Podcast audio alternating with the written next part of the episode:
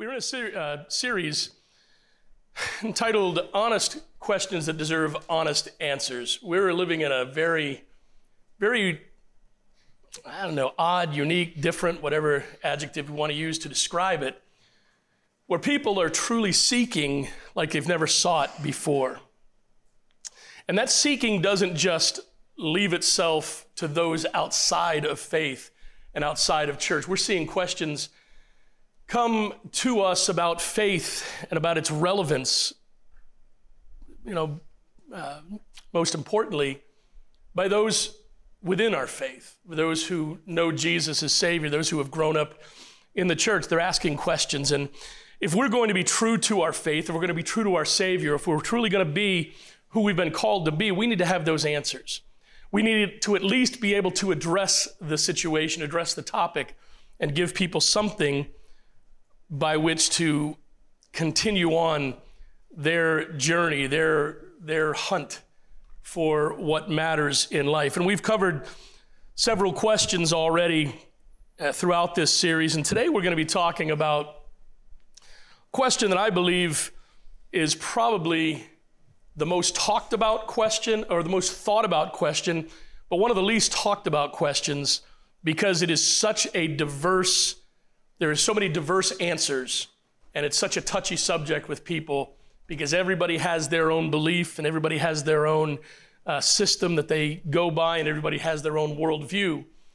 And nobody really wants to rattle anybody's cage. But the question we're going to be addressing over the next couple weeks is this What is the meaning of life? What is the meaning of life? Or as, as uh, Rick Warren put it in The Purpose Driven Life, what on earth am I here for? What is it that you're here for? I mean, we are, many people have many different questions. Many be, different people have different answers, and we're going to be talking about some of those as we get into our message.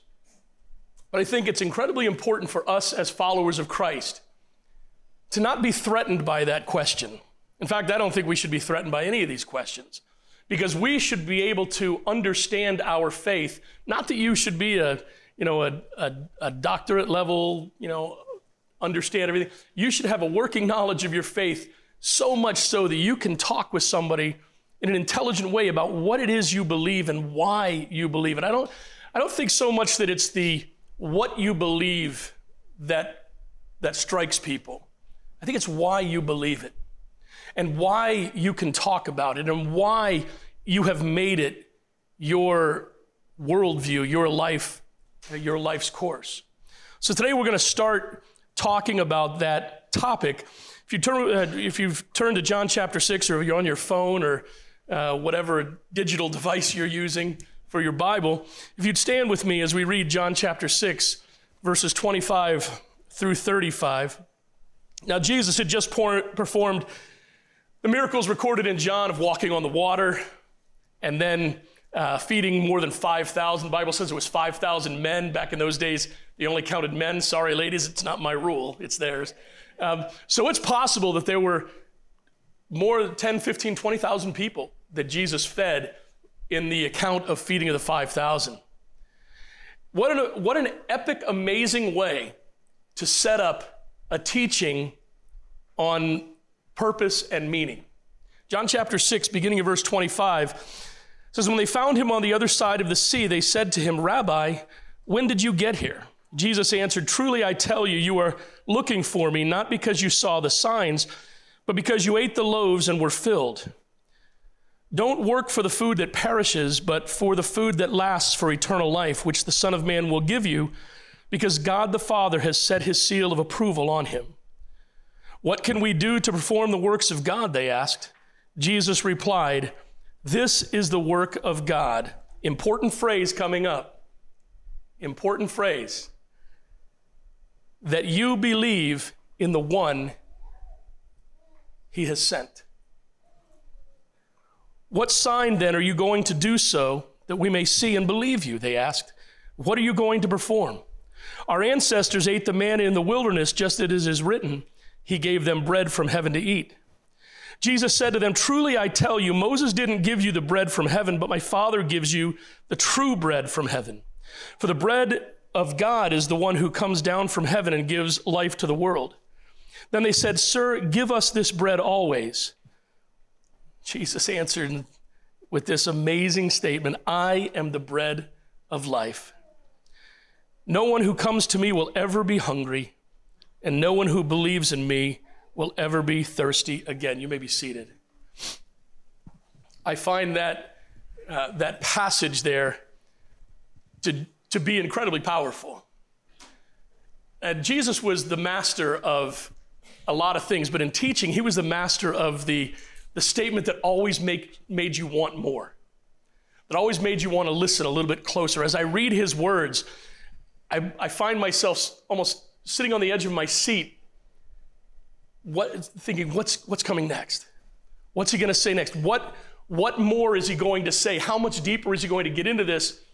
Because I want to know more. He had the, he had the incredible ability to build a hunger in your heart and in your spirit for what he had to say.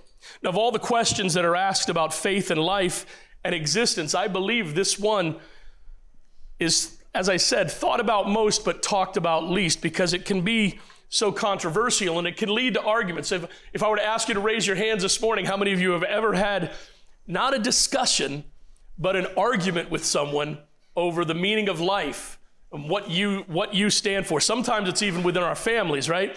What, what it is that you stand for, what it is that you believe in, and what it is that, what, what's coming after this life. What is this life all about? We want to know, but we don't want to really talk about it. People are interested in this question, and I think it's incredibly important that we know what we're talking about. People are curious about what will happen when this life is over. And as followers of Jesus, we're tasked with spreading the gospel, we're tasked with spreading the good news of Jesus. We're tasked with sharing that faith with those around us. We live in, as I say many times to remind you, the least evangelized metropolitan area of the country. Springfield Holyoke.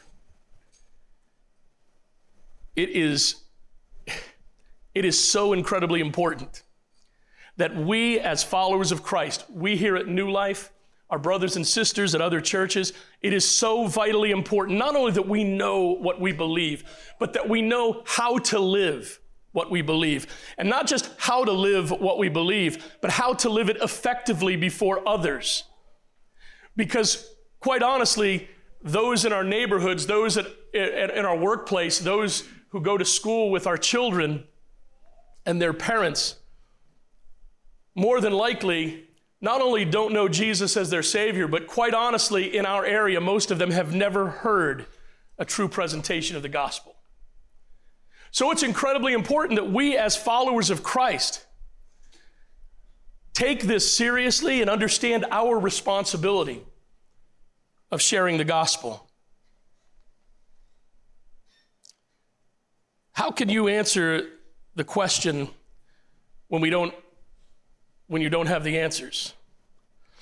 If you were asked by someone, a friend or a family member, someone who's seeking for answers to the important questions of life, what answers would you give? Would you give a philosophical statement? Would it be a religious statement, which is the easy way out? Or are you able to get down into the dirt, down into the dirt with dirty people? People who are desperate in life, people whose lives have been wrecked and ruined. You know, it's a, it's a common phrase in Christian speak nowadays that we're all broken, and it's so true. We're all broken in some way. We all have a ways to go. We all have ways we can get better. We all have, a, have things we can learn. The difference for many of us is how we approach that brokenness.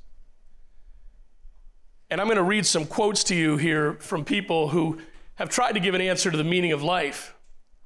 And many of those are ways that those who don't know Jesus, who are broken, whose lives have been shattered by whatever,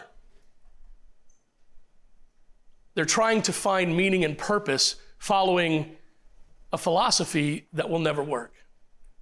What answer would you give? Joseph Campbell said, The meaning of life is whatever you ascribe it to be. being alive is the meaning. The Dalai Lama said, Our prime purpose in this life is to help others. And if you can't help them, at least don't hurt them. Anais Nin said, There is not one big cosmic meaning for all. There's only the meaning we give to each other, an individual meaning, an individual plot, like an individual novel, a book for each person. Nelson Henderson says, The true meaning of life is to plant trees under whose shade you do not expect to sit. In other words, it's to prepare for the future and make the future better. That's a very popular philosophy of life right now. Very popular. We, as we work over at the high school, we get to talk with high school students, and they had club. Uh, it's club day. Uh, it's, they introduced the different clubs in the school, and several of those were right on on point with this philosophy of life. Pay it forward. Do something that will better the future that you will never see. And I think that's a noble cause. Isn't that what we're supposed to do as Christians with our faith? We're supposed to pass the faith along so that we have, there, there is a faith to follow and a faith to believe in for our children and our grandchildren. One of the things I'm proudest about, about being a chase is that we've passed our, our, our faith has been passed down to us and we've passed it along. We've lived it and we've passed it along. Not many people can, can have all their siblings in a service on the same day in the same church. I'm proud of that. I don't apologize for, for that kind of thing. And then you add in our children and grandchildren, annoying people. Present company accepted, Zach. But, but what are we doing to make our future better? What are we making to make their future better? What are we leaving behind? That's a question people want to answer. That's, a, that's something people want to know about. Whoopi Goldberg said, We're here for a reason. I believe a bit of the reason is to throw little torches out to lead people through the dark. Philip Appleman says, Whatever we are, whatever we make of ourselves is all we will ever have. And that, in its profound simplicity, is the meaning of life.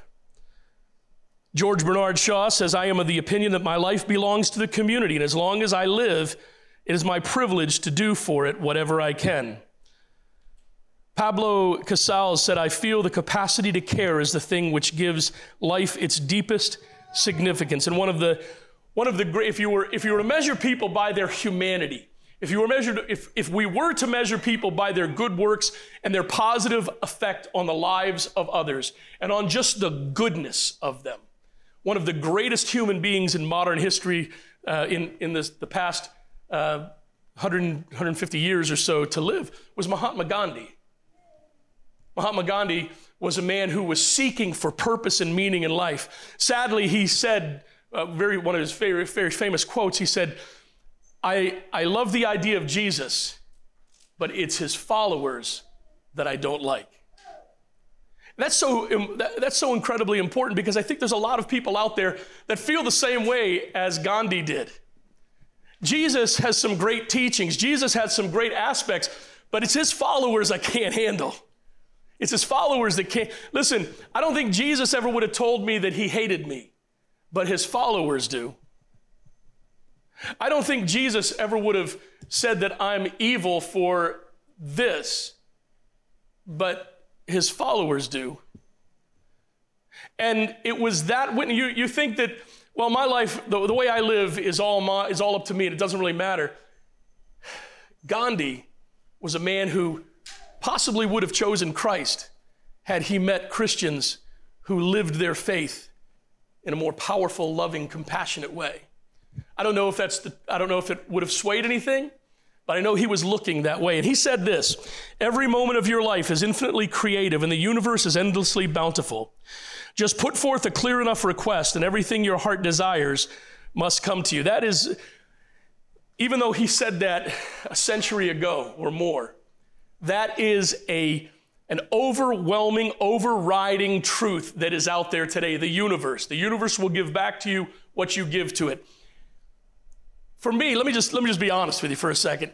For me, it's one of the most frustrating things I ever hear because you say the universe, You say there's this great power out here, but you won't admit it's God because you just can't bring yourself to admit that it's God.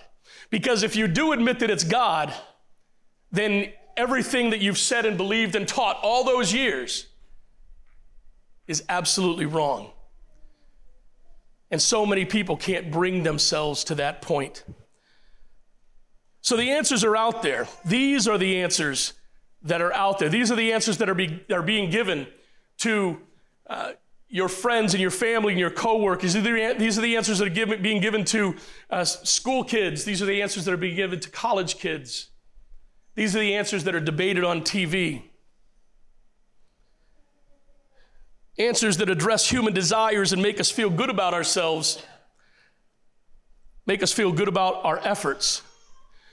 But the, the nagging question still comes back is it truth? Is it truth? Are those answers true? And of course, our standard here, we're in a church. We're a church. We're a body of believers. We're people who, uh, the vast majority of us, claim to know Jesus Christ as our Savior. We've claimed to give our eternal soul and trust our eternal soul to the work on the cross that is recorded for us in the Bible. Are we able to give answers that refute what's being given out there?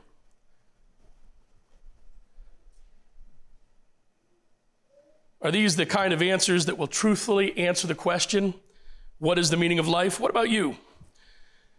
Let's make it personal. What answer would you give? What answer would you give? And that's what this soul sermon is about. What answer can we give? What answer? How can we answer people when they say, What's the meaning of life? Listen, man, if you walk around with your KJV and you smack people in the head and say, Jesus loves you, now you need to confess your sin and repent, you're not going to be that popular with your belief system. That's not even what Jesus did. Jesus taught, Jesus reached out, Jesus helped, Jesus healed. Jesus made situations better for him having been there. And I know you're not Jesus. You can't make, you know, you can't feed 5,000 people with five biscuits and two fish. I get that. But if that's what you think, you miss the point. Jesus was saying, I came be- here because of love. The Father sent me here because of love.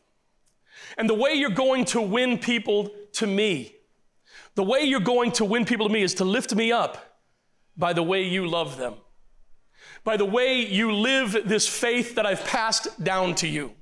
The way you're going to be able to give people an answer to the question, what is the meaning of life? Is by actually having the answer for yourself and not just having it in your head, but having it in your heart and living it every day before those that you come in contact with. You know, we come on Sunday mornings and we sing these songs, and they're just beautiful, man. I'll tell you, I, I sorry, I've got to sit. Uh, we sing these songs, and, and our worship team does a great job getting ready, and our worship team does a great job of, of presenting it. And this morning, man, I could hear you, New Life. I could hear you singing this morning, and I could hear the passion, and I could hear the, the depth. Because quite honestly, we're in a time in life, in history, where our faith matters to us, doesn't it? There are so many people right now who are scared to death. You know, we, we were together last night as a family. We were chatting about things, and, and uh, you know, the mask issue came up because that's current events, and your family talks about it too, I'm sure. And just the different, different situations we've, we've experienced. And I, I know that there are times when I've walked in, I've forgot, I won't out anybody, ever forgot your mask when you walked into a store? And I've had people look at me like I killed Kennedy. You know, I, my siblings were old enough too, but I wasn't.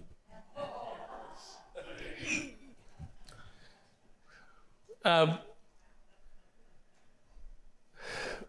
so there are so many different ways, so many different fears that people have today that are, are addressed by different, different philosophies. People are on the verge of giving up. People are on the verge of major life change. People are on the verge of many different big decisions right now. And rather, this be, rather than this being a time of fear for us as followers of Christ, this should be the time where we're motivated to action. We have the answers. We have the truth. Listen, I can't make anybody follow Jesus, and I don't ever want to force anybody to do that. One of the great burdens of my heart is for my children, my grandchildren, my nieces, and my nephews, that they would make the decision for Jesus Christ in their lives. But I can't force them to do that. But I sure can live in such a way and love in such a way and show by the actions that I live by every day that Jesus matters to me, that his way matters to me, matters enough for me to change the way I live, to change some choices that I could make, and to be faithful to the calling he's put on my life. Now, I'll bring it back to this. Can you give an honest answer to someone? Not an answer that you thought up or something that you meditated on or something you read in a self-help book. And that's, you know, that's good stuff to, to help you along the way. But can you give them a biblical answer? That's our standard. That's our standard. Can you give someone a biblical answer as to the meaning of life? What is the meaning of life? I want to break this down as we go along over the next couple weeks. Start from the beginning and, and get some, some biblical understanding of what this is all about. First thing I want to point out is this all life matters to God. Now, some of you may think I'm making a political statement here right now, right? Uh, and i am not going to shy away from it, I'll say it. Uh, the abortion issue is huge in this country right now. Listen, you can you can stand wherever you want. That's entirely up to you. But I'm dead dead set in the camp that all life matters. All life matters to God. Listen, you can even make the question. You can say, "Well, when does life begin?" Well, I'll tell you this: when uh, when Mary went to meet visit Elizabeth, and she uh, Elizabeth I, Elizabeth, when Elizabeth met Mary, and Mary was pregnant with the Messiah, the Bible says that Elizabeth was pregnant with John the Baptist. They were cousins, and John the Baptist leaped in Elizabeth's womb at just being in the presence of the Messiah. Now, I don't really care what side of any issue politically you're on. I truly don't. That's your call. You answer for your vote, and you get what you vote for, okay? But on this issue, as Christians, as Christians, as followers of Christ, folks, listen up. Those of you watching on, on Facebook, listen up. As a follower of Christ, the right to life, abortion, is not a moral issue. It's not a moral issue, it's a biblical issue. It's a biblical issue. And the Bible clearly says that all life matters to God. I'll give you some verses that'll back that up. And like I said, this isn't about the abortion issue, but boy, we can apply it to it. Genesis 1, verses 26 through 28. Then God said, Let us make man in our image according to our likeness. They will rule. Now, this is important. Pay attention to this because many of you grew up in, and took biology class and you took science class and you were taught that man is the, the number one animal in the, king, in the animal kingdom. I'm not a science teacher. I don't have a degree in science, but I do have a degree in Bible and I can read. And the Bible clearly says I'm not an animal. I'm a man. I was, I was made, and my, my fellow human beings were made to rule over God's creation. I wasn't made the top of the food chain. I was created in the image of God. Jesus didn't die for the llamas. He didn't die for the giraffes, he didn't die for fish, he died for humanity. It's important that we understand that. Says, They will rule the fish of the sea, the birds of the sky, the livestock, the whole earth, and the creatures that crawl on the earth. So God created man in his own image. He created him in the image of God. He created them male and female. We won't go on there.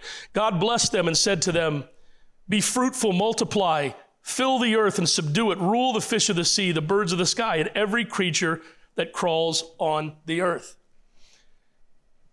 What do we get from that? Not that we're, not that we're in charge, not we're, not we're number one. That's not what we get. What I get from this is that God loves humanity. God loves all of his creation, but God made us special. He made humanity special. He made us in his image. He didn't do that with any other creation. He didn't even do that with the angels. He created mankind, humanity, men and women, in his image. In Micah 6 8, says mankind he has told each of you what is good and what is the lord what is it that the lord requires you? To act justly to love faithfulness and to walk humbly with your god. Once again we're the only creation that that command is given to. To walk justly to love mercy and to walk humbly before our god. Your life matters to God. In fact, that's my next point. Not only does all life matter to God, specifically, your life matters to God. You. Now, listen, you may have you may have been raised in a situation where you were told how worthless you are. You may have been raised in a situation where you were told how ugly you are. Nobody's ever going to love you. Nobody's ever going to care about you. I try not to go too far down this road anymore in thinking about it because of Gabriel and Michael and their situation. And I can't imagine, you know, they still, uh, I'm, I'm going to make a turn here in a minute. Our, our two youngest sons still deal with the trauma of just two years and nine months of being beaten and abused. And they're adopted, by the way, that didn't happen in our house okay, those of you who don't know. And, and other things that I won't mention. They still, they still struggle with the trauma and dealing with the trauma of that. Now, I can't imagine those of you who spent your entire childhood and teen years, your formative years, being raised in situations like that, being exposed to situations like that. And I can understand why people who, who were raised in those kind of dysfunctional, brutal, ugly, unloving, uncaring homes would say, My life doesn't matter. Those promises are for other people. The love of God is not for me because I've been told all my life nobody will ever love me. I'm worthless, I'm useless. I'm not smart, I don't have any value. The best I can do is just eke my way through life. Well, I'm here to tell you you are not the sum total of what other people have told you. You are not some, the sum total of your accomplishments. You are not even the sum total of your mistakes in life. You are loved by God. You are created especially by Him to be somebody of importance and somebody that matters. And I just wish, I wish I could sit down with every one of you that grew up that way and tell you you're loved. You're loved more than you can ever imagine. You do matter. Your life matters. Man, I wish you could get that. Your life matters to God. And if your life matters to God, man, it should matter to you. It should matter to you. And listen, if you've been one of those people whose life has been destroyed by the words and the actions of others, I'm so sorry that you had to go through that. And I know that doesn't make up for it. But I just want you to know somebody cares. And I want you to know that even if you've accepted Christ as your Savior and you still carry that baggage with you, He wants to take that burden away. Man, you don't have to live in shame. You don't have to live in hurt. You don't have to live in anger. You don't have to live in such a way that you don't think your life will amount to anything because He loves you. He sent His Son to die for you, and now He has a purpose for your life. Forget those, forget those comments, and I know they ring in your ears. I know they come back and haunt you. Forget them, put them behind you, and press toward the mark for the prize of the high calling of God in Christ Jesus. But you don't know what I've done, John. You don't have no idea what I've done. I don't need to know what you've done. My Jesus says he'll restore you from anything. There's no, no, there's no distance you can run away from him that's too far. There's nothing that you can ever do that's too bad. He will restore you and he wants to use you. Your life matters to God. In Job chapter 10, verses 11 and 12, Job is speaking. He says, You clothed me with skin and flesh and wove me together with bones and tendons. You gave me life and faithful love, and your care has guarded my life. God cares about you, He watches over you. He has a purpose and a plan and a path for you to follow. That if you just get on board with God's plan, listen, I'm not saying it's going to be sunshine and lollipops and rainbows and lemonade and iced tea or whatever it is that you love to drink. But I'm saying that you will know that your life has purpose, your life has meaning, and there's someone out there that needs you in their life. Someone out there that needs you to tell them that they matter and they need to hear your story. They need to be affected by your story. Psalm 139, verses 13 through 16 says, For it was you who created my inward parts. You knit me together in my mother's womb. I will praise you because I have been remarkably and wonderfully made. Your works are wondrous, and I know this very well. My bones were not hidden from you when I was made in secret, when I was formed in the depths of the earth. Your eyes saw me when I was formless, all my days were written in your book and planned before a single one of them began. Your life matters to God. And if your life matters to God, it should matter to you. If your life matters, listen, you cannot effectively minister to others until, unless your life is right with God. Oh, you can serve, you can do things, and you can you can fake it. You can uh, you can go through the motions of Christianity. My friend, you cannot effectively serve God to the best and greatest of your ability until you understand until you understand that your life matters to him and he has a purpose for you. Because your life matters to him, he created you on purpose. Colossians 1:16.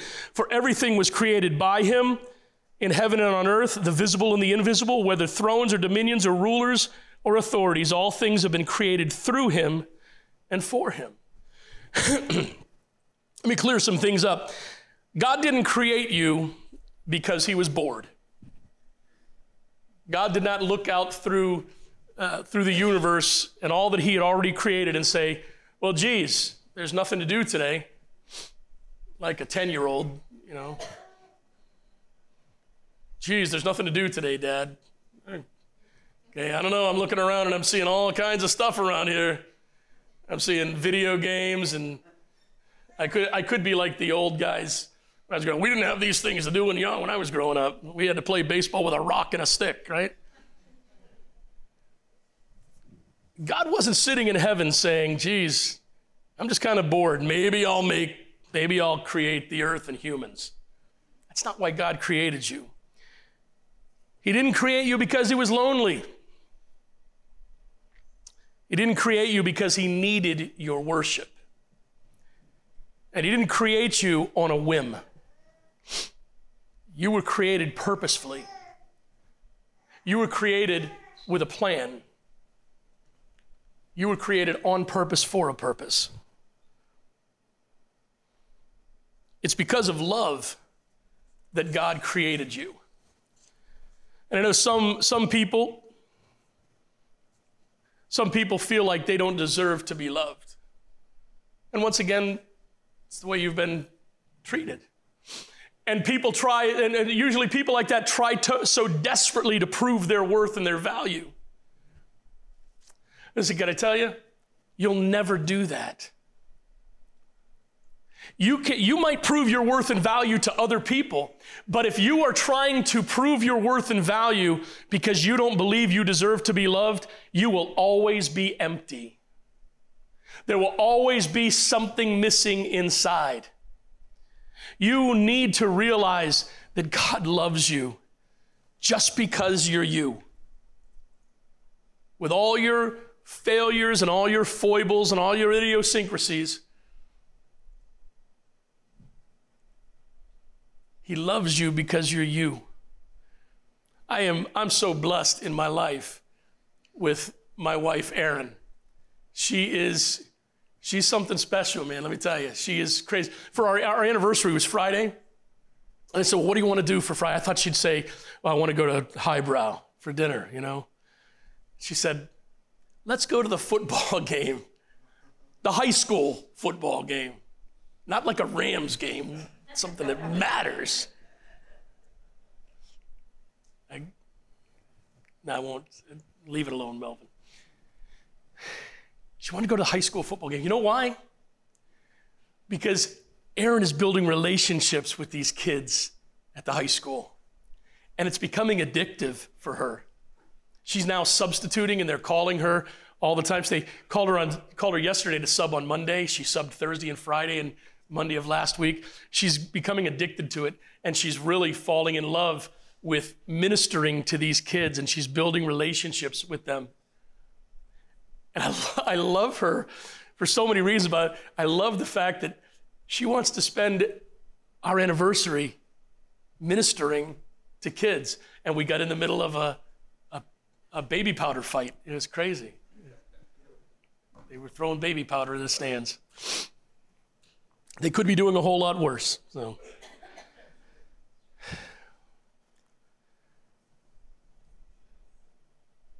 You were created and God loves you. He created you because it pleased him to create you. Jeremiah 31 3, the Lord appeared to him from far away. I have loved you with an everlasting love. Therefore, I have continued to extend faithful love to you. Not only does God love us with a love that will never end, He continues to extend His faithful love to us. Can that break through to you? Can that break through that hard shell of self criticism, of self loathing, and self doubt? Can, can the love of God, can the fact that God Himself says to you, I've loved, not only have I loved you forever, not only will I love you forever, I'm showing you that I love you right now. Every moment of every day, I'm extending my love to you.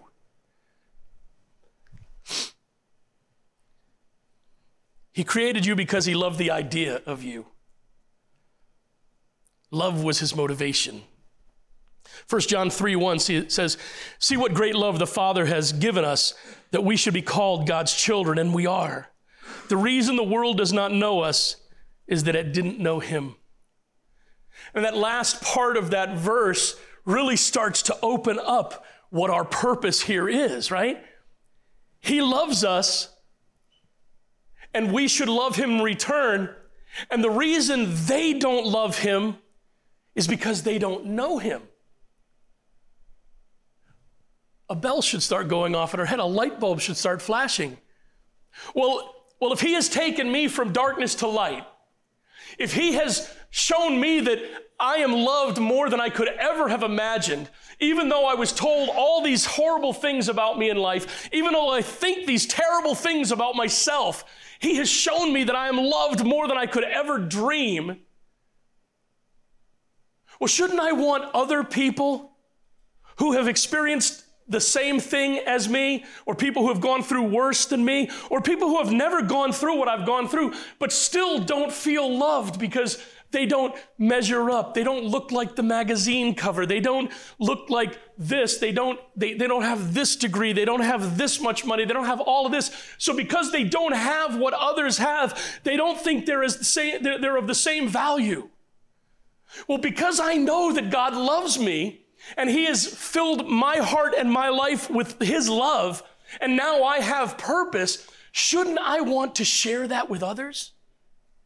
Shouldn't I, shouldn't that motivate me? Shouldn't that compel me to tell others about the one who has done so much for me? Man, God, God created you to display his creativity, and he created you for his glory. It's just been the last several years that I've really started trying to dig in and understand the creative nature of God. I mean, that, that sounds crazy because he's the creator God, right? The Bible says that Jesus uh, is the part of the Godhead who is responsible for creation. And I look around and we, we you know, we're fortunate. We live in New England uh, in the fall, not so much in the winter, but in the fall, we live in New England and we have a display, we have a show every day, every day of from, from about, it, it's starting about now you know, starting about now, the leaves are starting to change. And from now until the end of October, it's going to be it's going to be like a light show around here. Other places in the country, the leaves change, but here in New England, it's like somebody flips a switch and they're just electric.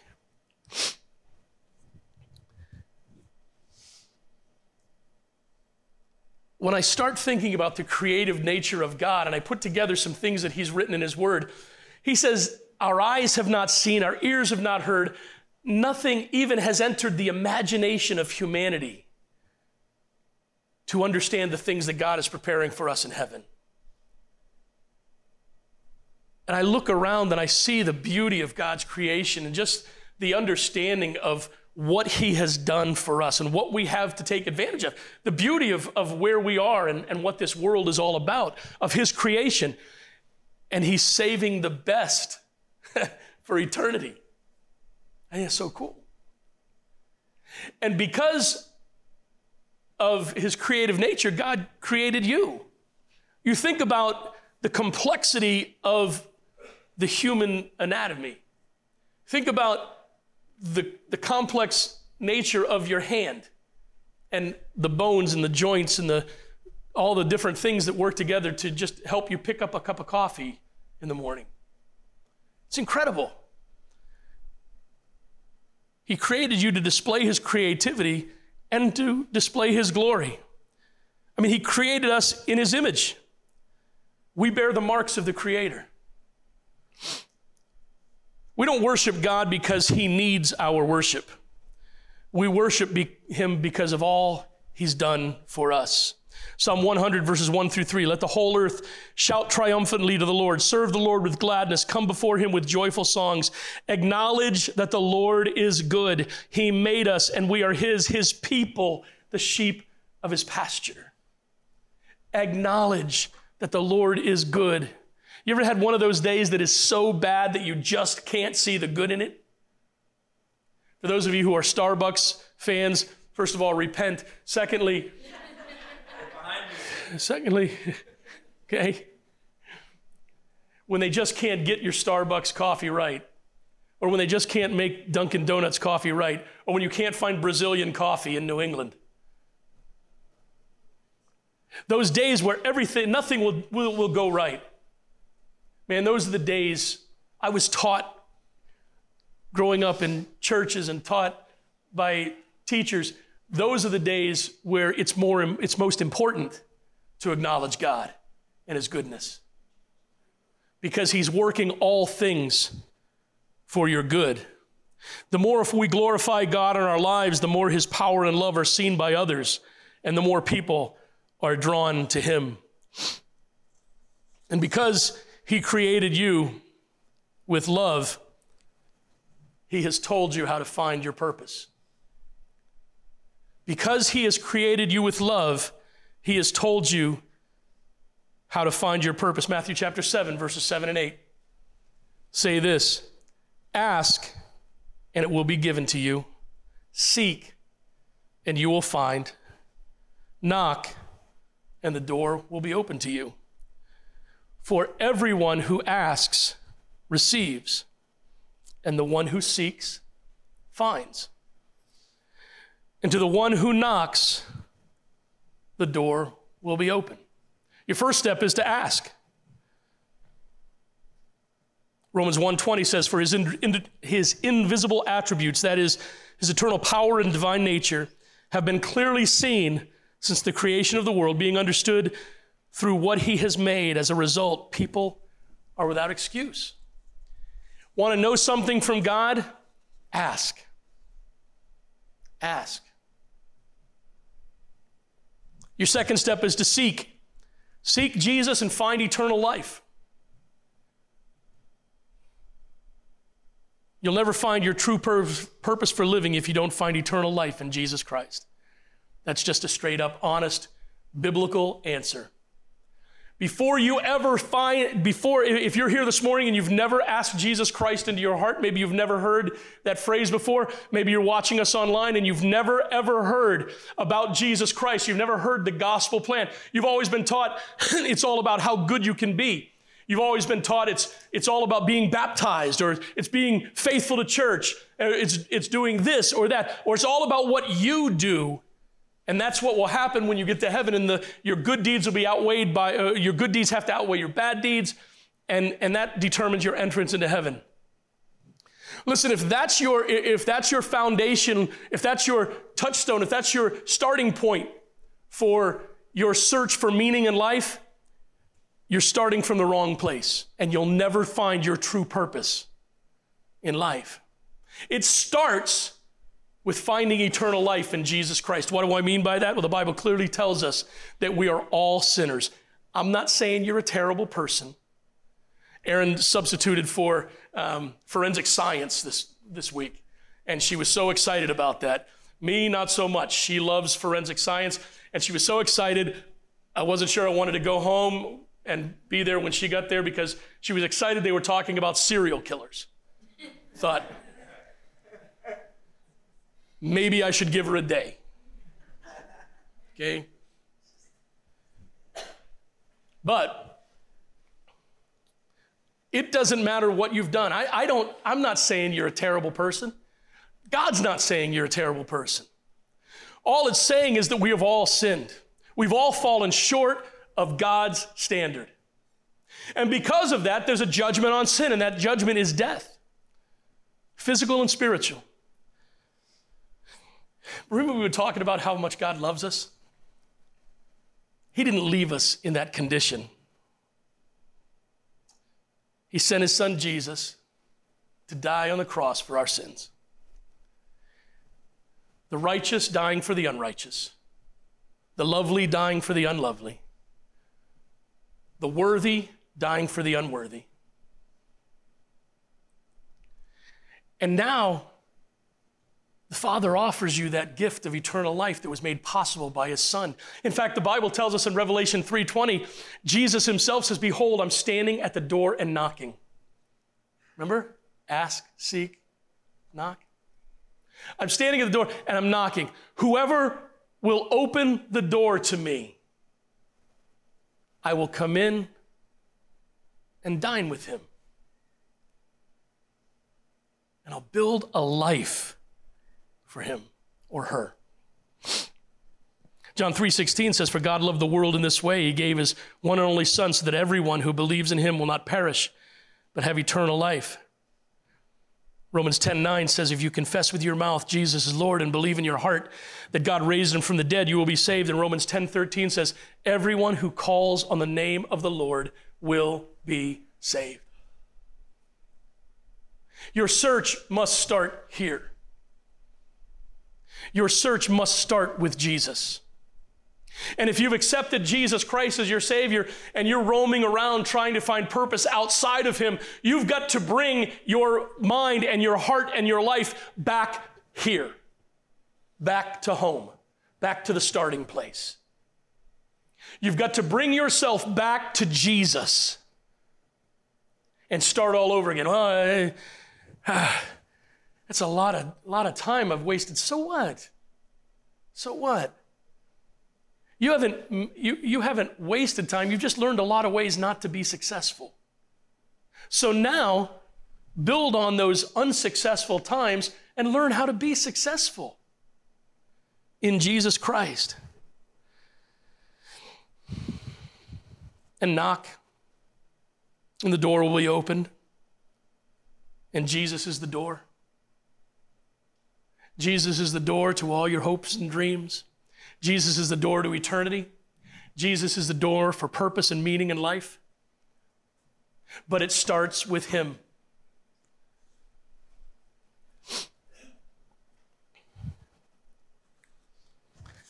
When we pick this up next week, we'll be looking at the seven I ams in the book of John that Jesus says He is for us. And that's great, man. That's great to build life. There's so many great possibilities and so many great uh, ways we can look at that and so many applications we can make. But man, none of that matters if you don't start with Jesus. And if Jesus is already your Savior, you don't understand that He loves you more than you could ever imagine. I tell, I, I tell my sons, and, and they understand, they're starting, they're, they understand the depth of my love. I tell Erin this too. They understand the depth of my love when I say this. Guys, I love you more than the Dodgers. I said that to the boys the first time, and they looked at me, no lie, man. They looked at me and said, Wow. like, cool. It hit home. God loves you more than anything. He loves you more than anything. It doesn't matter who you are, where you're from, what you did. Backstreet Boys, right? Is that Backstreet? He loves you. He loves you. I love that Crowder song, He Loves Us. Oh, how He loves us. Oh, how He loves us so. He loves you. He loves you. Has His love made a difference in your life? Has His love captured you for eternity? And if it has, has His love set you on a path of service and devotion and purpose for your life? Would you bow your heads with me in prayer? Father, thank you so much for the privilege of being in your house this morning, Lord. Thank you for those who were able to come out and join us today, and thank you for those who joined us online. Father, we thank you for the privilege of worshiping you and the honor of lifting up your name in praise. Father, we also want to thank you so much for your love, for how you love us, for why you love us. With every head bowed and every eye closed, nobody's looking around. I wonder this morning listen, I'm not going to come to you, I'm not going to point you out. I'm not going to say anything to you, not even going to try to get you to come down front. I just wonder this morning, first of all, maybe what we talked about, about the love of Jesus and accepting him as Savior, maybe you've never heard that, or maybe you've heard it before and you've just never taken that step. And listen, like I said, I'm not going to come to you and point you out, but I'd love to pray for you. And I wonder this morning if you would raise your hand and say, Pastor John, would you please pray for me? Because I don't know Jesus as my Savior. Thank you. Thank you for your honesty. Appreciate those hands. And now, for those of us who know Christ, you know, we are not immune from struggle. We're not immune from being personally, uh, for, for personally loathing ourselves and our, our lives and all the things that we've done and are happened to us. And I wonder if you would just raise your hand. And once again, I'm not going to point you out or come to you. I just want to pray for you. You say, Pastor John, would you please just pray for me because I need to know my worth. I need to understand the love of God. Thank you so much. I need to understand that God loves me and that He has a purpose for me, and I want to pursue that. Thank you so much for your honesty. Father, I thank you for those who uh, raised their hands, and for those who, who weren't quite ready, Father, I pray that your love will overwhelm our inadequacies. Your love will overcome our fears. Your love will overcome all that we've felt about ourselves and all that we've been told. And Lord, I pray that your love will overwhelm our ambition and overwhelm our egos and bring us to a place of full surrender for you. And as we sang this morning, Lord, would you begin the change in us from the inside out? Lord, would you bring us back to center? Would you bring us back to where we need to be so that we can either start, continue, or get back on the journey that you've called us to travel? Father, thank you again for the privilege of being here today. Lord, in, in a world of such chaos, to be able to come and focus on what matters is so important and it's such a blessing. As we go from this place, Lord, may we take your word and your light and your life to a world that is dark and in need. Would you keep our purpose before us? In your holy, precious name, we pray and ask all these things. Amen.